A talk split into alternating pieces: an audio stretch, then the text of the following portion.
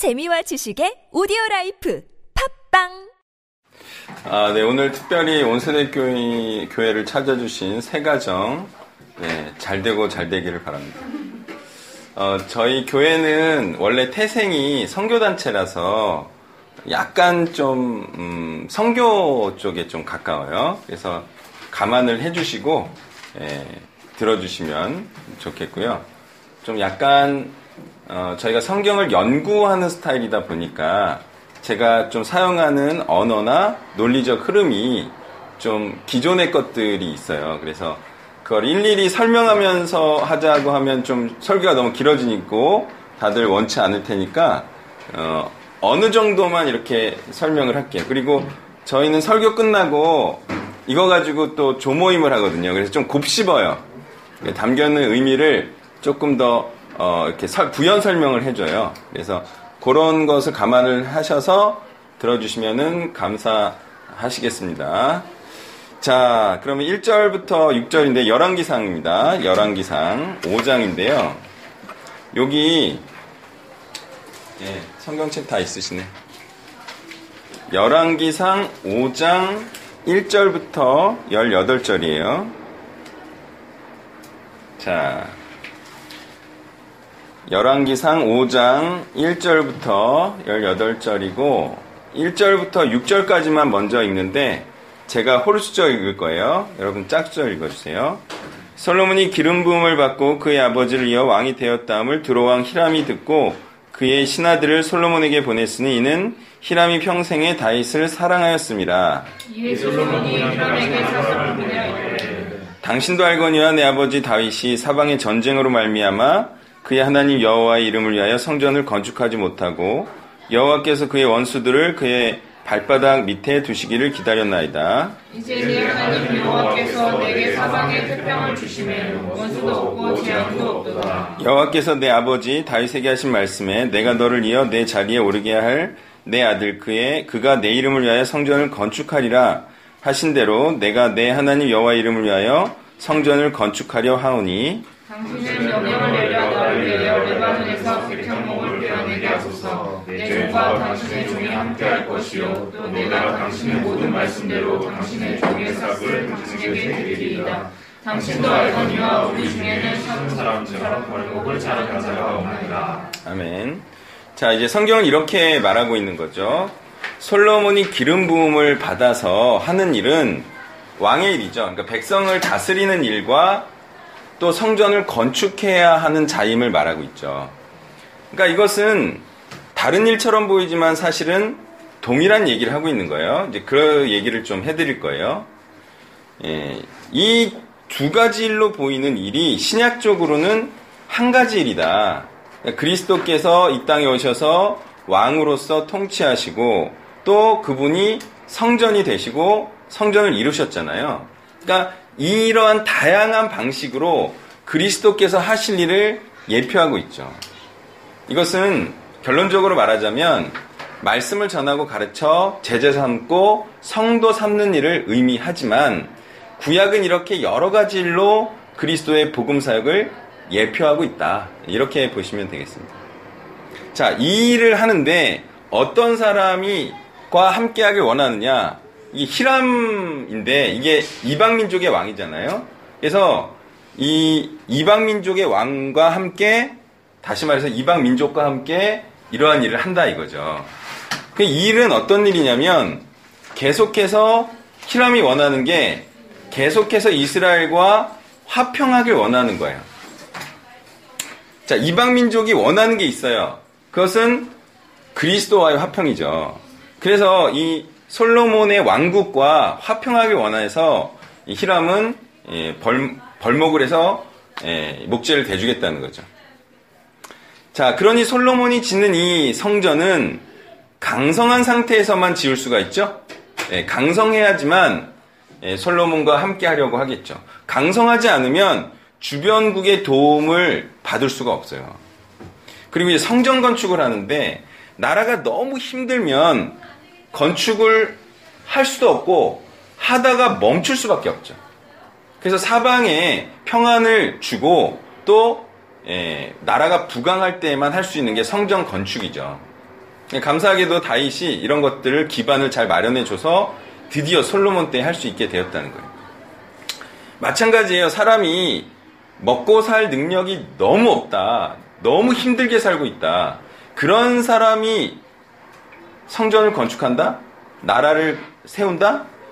자기 숨이 꼴딱꼴딱 하는 상황에서 그럼 자기 먼저 기력을 채우고 회복해야죠. 그리고 나서 하나님의 일을 하는 거죠. 교회를 세우는 거죠. 이 능력의 문제라는 거야. 세상 사람들과 견주어도 능력이 없는 사람이 어떻게 하나님의 일을 하겠습니까? 그거를 넘어서는 그런 능력을 걸어서 성령의 능력이라고 하죠. 이 단순히 제가 말하려는 게 먹고 살 만큼 하고 나서 하나님의 일을 하라는 뜻이 아니에요. 그것을 넘어서는 능력이 있어야 하나님의 일을 할 수 있다는 거예요. 부강한 자만이, 능력 있는 자만이 성전을 세우고 또 교회를 세울 수가 있는 거죠. 교회도 보면요, 너무 먹고 살기 힘든 사람들이 교회에 나오면 본인도 미안하죠. 본인도 미안하고 교회는 안타깝죠. 그래서 어쨌든 정말 노력을 통하여서 자신의 능력을 키우는 게 중요하고 그건 세상의 능력이 아니라 당연히 성령의 능력이죠. 자, 그러니 솔로몬이 지는 이 성전은 강성한 상태에서만 지을 수 있다. 자, 사람이요, 기본적으로 일찍 일어나야 돼요. 그래서 부지런하고 성실해야 돼요. 성경 공부를 하는 사람들 중에서도 설렁설렁 하는 사람들이 있는데 집중해서 해야 되고 몰입해서 해야 되고 내실 있게 해야 돼요. 그러면서도 전도하고 양육을 성과 있게 해야 돼요. 어떤 사람들은 보면 전도한다는 것 자체에 의의를 두는 사람이 있고 나는 그냥 하나님의 일을 하니까 하나님께서 복 주겠지 하는 사람들이 있는데 아 그럴 것 같으면 그냥 뭐 노력 안 하고 그냥 하면 되겠네요. 결과도 뭐 상관이 없겠네요. 그게 아니라 내실 있게 하고 최선을 다하고 성과 있게 하면서 하나님의 일을 한다고 해야 돼요.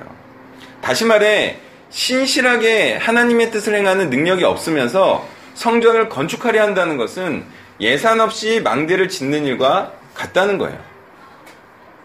성전 건축은요, 다윗과 같이 신실한 언약 위에 지어질 수 있는 것이다 라는 거예요.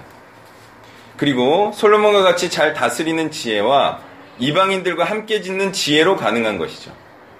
그러니 무턱대고 열심과 정성을 다해 한다고 해서 되는 것이 아니에요. 그러한 사실을 많은 개척교회들이 보여주고 있어요. 여러분, 개척교회를 하면은 다 열심과 진정으로 합니다. 근데 이제 통계에 의하면 95%가 문을 닫는다 그래요. 10년 안에. 그분들이 열심과 정성이 없어서 그런 게 아니에요. 되는 것은요, 성령의 능력부터 갖춰야 돼요. 그래야지 이게 열매가 나오고 또 하나님의 힘 있는 말씀이 전파되는 거지 이게 뭐 세상처럼 진정성 가지고 되는 일이 아니에요. 자, 그 다음에 5절을 보겠습니다. 5절은 내가 너를 이어 내 자리에 오르게 할 내 아들 그가 내 이름을 위하여 성전을 건축하리라. 이게 이제 다윗에게 하신 언약이죠. 자, 이 5절이 말하고자 하는 구속사적인 의미가 있죠. 그것은 다윗의 후손에 의해 성전이 건축된다는 사실을 말해주고 있습니다. 즉 다윗의 후손으로 오실 그리스도께서는 그의 원수들을 그의 발바닥 밑에 두신 상태와 사방에 태평이 있고 원수와 재앙이 없는 상태에서 영원한 성전을 지으실 분이죠. 그렇게 성취될 일이지만 성취될 일을 궁극적으로 말하고 있죠. 구약에서는 솔로몬이 그 일을 하고 있죠. 그렇다는 것은 솔로몬은 그리스도께서 지으실 영원한 성전을 예표하는 성전을 짓고자 하는 거예요. 이 성전이 우리가 그렇게 갈망하는 새 예루살렘 성전은 아니죠. 그렇지만 그 성전을 예표하고 있다. 이것은 솔로몬 입장에서는 하나님의 미션을 수행하고 있어요. 구약 때에는 이런 거죠. 구약 때에는 이런 건물 짓는 게 하나님의 명령이고 뜻이었죠. 나라를 확장하고 육체적인 후손들을 번창시키는 것. 이게 구약적인 미션이었어요. 그것에 지금 솔로몬은 충실하고 있습니다. 솔로몬은 성전을 건축하는 일을 하기 위해 이방 민족에게 도움과 동역을 요청하는데요. 이 또한 그리스도께서 하신 일을 예표하는 거죠. 지금 이 일이 이스라엘만으로는 할 수 있다 없다? 네, 지금 이 미션은요 이스라엘만으로는 할 수 없어요. 그러니까 이방인과 이방 나라에 도움을 요청해요. 이것이 지혜로운 것이죠. 다시 말해 그리스도께서 세우실 영원한 성전은 이방 민족들과 협력해서 해야만 할 수 있는 성전임을 예표하고 있죠. 그러니 성전을 건축할 능력 중에는 다른 사람과 다른 민족을 동역자화하는 능력도 들어있다고 하겠습니다. 예, 이것은요 형제의 동역 없이는요 이룰 수 없는 위대한 대업이에요.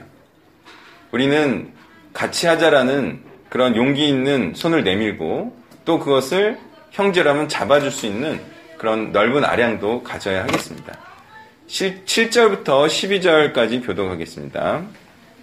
히람이 솔로몬의 말을 듣고 크게 기뻐하여 이르되 오늘 여호와를 찬양할지로다. 그가 다윗에게 지혜로운 아들을 주사 그 많은 백성을 다스리게 하셨도다 하고 이에 솔로몬에게 사람을 보내어 이르되 당신이 사람을 보내어 하신 말씀을 내가 들었거니와 내 백성목 제목과 잣나무 제목에 대하여는 당신이 바라시는 대로 할지라. 내 종이 레마논에서 바다로 운반하겠고 내가 그것을 바다에서 뗏목으로 엮어 당신이 지정하는 곳으로 보내고 거기서 그것을 풀리니 당신은 받으시고 내 원을 이루어 나의 궁정을 위하여 음식물을 주셔서 하고 솔로몬의 모든 원대로 백향목 제목과 잣나무 제목을 주네. 솔로몬이 히람에게 그의 궁정의 음식물로 밀 2만 고루와 맑은 기름 20고루를 주고 해마다 그와 같이 주었더라. 여호와께서 그의 말씀대로 솔로몬에게 지혜를 주시므로 히람의 두 사람이 함께 약조를 맺었더라. 자, 히람이 성전을 함께 건축하자는 솔로몬의 말을 크게 기뻐하는 이유는 무엇일까? 과연 그는 성전을 건축하는 일에 참여하는 것이 기쁘고 하나님의 미션을 수행하는 것이 순수하게 기뻐서 여호와를 찬양하고 솔로몬을 지혜로운 아들이라 칭송하는 것일까요? 네, 제 생각은 아니에요. 제 생각에는 이 강성한 이스라엘과 다윗 때 잘 지냈잖아요. 근데 솔로몬 때도 잘 지내고 싶은데 이렇게 솔로몬이 이제 화평의 얘기를 하니까 이스라엘과 계속해서 평화로운 관계를 지속할 수 있어서 기뻐하는 것이지 않겠느냐. 예, 그런 것을 좀 뒷받침하는 내용이 9절 후반부에 있죠. 내 원을 이루어 나의 궁정을 위하여 음식물을 주소서. 예, 그러니까 이 내용으로 볼 때도 음식물을 이스라엘로부터 계속해서 공급받을 수 있게 되었음을 기뻐하는 것이 아닐까. 예, 이렇게 보여집니다. 자, 히람이 다윗이나 솔로몬처럼 여호와를 사랑하여서 성전 건축하기를 기뻐했다고 생각하기에는 어렵다. 그래서 음식물 쪽으로 무게가 실린다. 그런데요, 이러한 내용을 성경은 굉장히 지혜롭게 이용하고 있어요. 다시 말해서 이런 내막적인 내용은 굳이 말하지 않고 그리스도께서 이방민족과 함께 성전을 지으실 것을 예표하기 위해서 이렇게 딱 예수님의 사역과는 들어맞지 않은 역사적 사실을 활용하고 있다라는 거예요. 이런 내용들이 성경 곳곳에 보여집니다. 뭐 기름 부음을 받은 고레스도 마찬가지고요. 그는 그 나름대로의 어떤 제국적인 의미에서 이스라엘을 풀어줬을 뿐인데 성경은 그것을 그리스도를 예표하는 것으로 활용하고 있죠. 예, 그런 이면적인 것도 볼 수 있으면 좋습니다. 오히려 구약이 신약과 일치하다면 그게 더 이상한 일이죠. 왜죠? 신약과 구약의 차이는요, 신약이 바로 구약이 이루어내지 못한 일을 이루어냈기 때문입니다. 그래서 신약이 위대한 거죠. 근데 구약이 신약처럼 정말 기뻐서 하나님의 성전을 이방왕이 같이 짓는다? 이건 신약이랑 맞먹자는 거죠. 예, 그래서 신약이 위대하고 탁월한 성과와 효과를 이뤄냈다. 이렇게 보시는 것이 맞습니다. 13절부터 18절을 교독합니다. 이에 솔로몬 왕이 온 이스라엘 가운데서 역군을 불러일으키니 그 역군의 수가 3만 명이라. 솔로몬이 그들을 한 달에 1만 명씩 번갈아 레바논으로 보내매 그들이 한 달은 레바논에 있고 두 달은 집에 있으며 아름이라마 방들이 되었고. 솔로몬에게 또 진군이 7만 명이요 산에서 돌을 뜨는 자가 8만 명이며 이에 그 사람을 감당하는 관리가 3,300명이라. 그들이 이스라엘 백성을 건졌더라. 이에 왕이 명령을 내려 크고 귀한 돌을 떠다가 다듬어서 성전의 기초석으로 놓게 하매 솔로몬의 건축자와 하나님의 건축자와 그 말 사람이 그 돌을 다듬고 성전을 건축하게 되어 제목과 돌들을 건축하라. 아멘. 자, 성전을 건축하는데 헌신한 자들의 수와 일에 대한 내용입니다. 자, 이들의 수고와 헌신은 어떤 것이었느냐? 온종일적인 것이었습니다.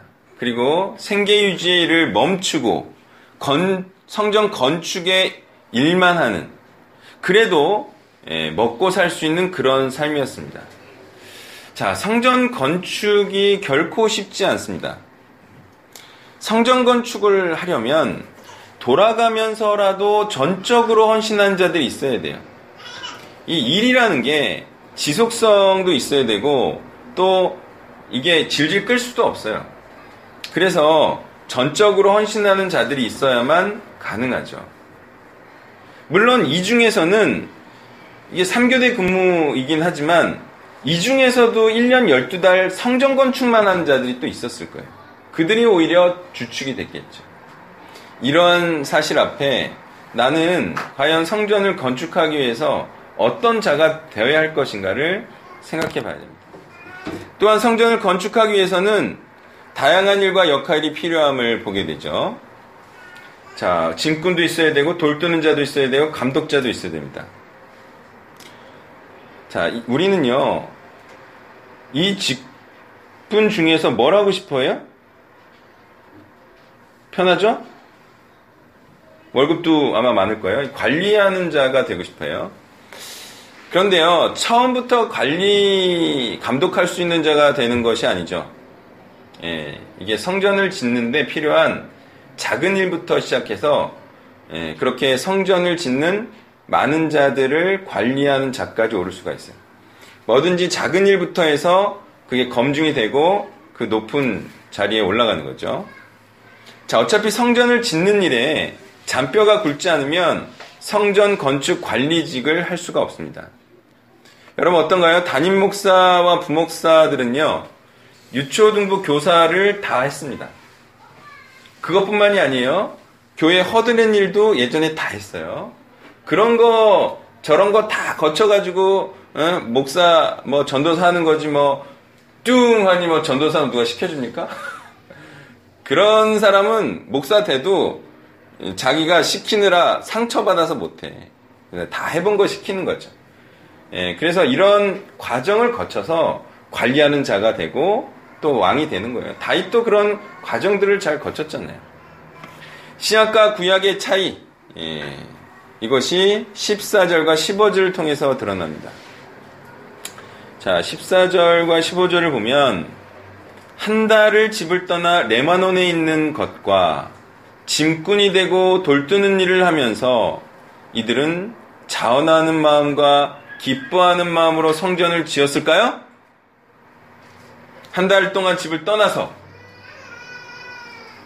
이렇게 집 나르고 돌뜨는 일을 하면서 참 나는 하나님의 성전을 짓고 있으니까 참 의미있고 보람찬 인생이다 라고 생각하면서 했겠느냐? 처음에 하루 이틀은 그럴 수 있겠죠. 근데 갈수록 솔로몬에 대한 불만이 커지죠. 이게 구약이었던 거죠. 그러니까 이것도 신약과는 일치하지 않는 내용으로 신약을 예표하고 있는 거예요. 신약은요, 구약과 달라요. 신약이 위대하다는 것은 우리가 기쁨으로 자원하는 마음으로 할 수 있어서, 물론 힘들고 고통스럽고 십자가 매는 일이 어렵죠. 하지만 그래도 자기가 하고 싶어서. 그런데 구약은 솔로몬이 시키니까 어쩔 수 없이. 이게 구약과 신약의 어마어마한 차이죠. 그러니까 우리는 신약을 통한 신약의 일을 해야 되는 거죠. 다만 성경은 구약을 이렇게 신약을 위해서 활용하고 있다는 겁니다. 그렇다면 우리도 구약에 속한 자들이 아직 많이 있는데요, 그들이 신약으로 이동할 것을 우리는 권면하면서 또 그렇지 않다 하더라도 그들을 성경처럼 활용할 필요도 있어요. 자, 우리가 활용할 자들에 대해서 얘기를 하겠습니다. 예, 구약에 속한 자들, 바로 첫 창조를 위해 살아가는 자들입니다. 이 땅의 것과 현실적인 것들 위해 살아가는 자들이 있어요. 그들은 이 땅의 유지와 발전을 위해서 살아갑니다. 그리고 그들의 활동 위에 우리가 서 있습니다. 그들은 정말 하고 싶어서 그 일을 하는 건 아니에요. 먹고 살기 위해서 그 일을 하는 거죠. 좋습니다. 그들을 구원하기 위해서 우리가 이렇게 교회를 세우고 또 열심히 사역을 합니다. 그렇지만 그들이 끝까지 그렇게 첫 창조에 얽매여서 살아가길 원한다면 우리는 그들을 활용해야 합니다. 그들이 신약을 위하지 않는 것이 될 것이면 그들의 첫 창조적 활동을 신약화하지 않는 것은 허무한 일이 될 것입니다. 그들의 활동을 우리는 최대한 복음을 위하여서 활용할 필요가 있어요. 다른 표현으로는 일반 은총과 특별 은총을 잘 연결하는 자가 정말 사역을 잘하는 자가 될 거예요. 우리는 결코 일반 은총을 터부시하지 않습니다. 그렇지만 일반 은총을 위해 살아가지 않습니다. 우리는 이 모든 것을 합하여 바로 특별 은총인 복음을 위하여 살아가길 원합니다. 말씀을 정리하면요. 구약을 신약을 위해 쓰는 자가 되어야 합니다. 구약에 빠져서 첫 창조를 위해 살아가는 것, 그것은 허무한 삶이 될 것입니다.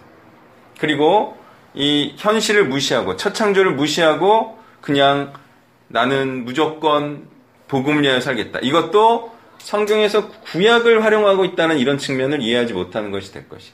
너무 힘든 사역이 될 거예요. 자, 그렇다면 우리는 어쩔 수 없이 이 땅에 발을 디디며 첫 창조의 세상에서 살아갑니다. 그렇지만 그러한 현실을 인정하면서 그런 첫 창조적인 활동을 최대한 새 창조와 복음화하면서 그렇게 신약을 살아가는 참된 지혜의 성도분들 되시기를 축원합니다. 기도하겠습니다. 하나님, 이제 우리가 어떻게 살아가야 할 것인가? 우리가 말씀을 통하여서 점점 깨닫고자 합니다. 우리가 불신자처럼 그냥 먹고 살며 이 땅에서 좋은 것들 누리기 위한 삶을 살길 원치 않습니다. 또한 그런 것들을 무시하며 정말 이 땅의 현실적인 것들도 마치 없는 듯이 여기는 또한 그런 어리석음도 범하지 않길 원합니다. 다만 우리가 원하는 것은 이 땅의 모든 활동이 이 첫 땅과 첫 하늘을 뚫고 오로지 천국에만 쌓일 수 있는 그 귀한 영혼과 열매를 쌓는 일로 우리가 모든 것이 귀결되길 원합니다. 하나님, 우리의 삶 가운데 더욱더 하나님의 뜻을 뚜렷이 하여 주시고 또한 우리의 교회와 단체를 통하여서 더욱더 하나님께서 원하시는 신약의 일들로 새 창조의 일들로 거듭나게 하는 일들로 우리를 사용하여 주시옵소서. 모든 말씀 예수님의 이름으로 기도했습니다. 아멘.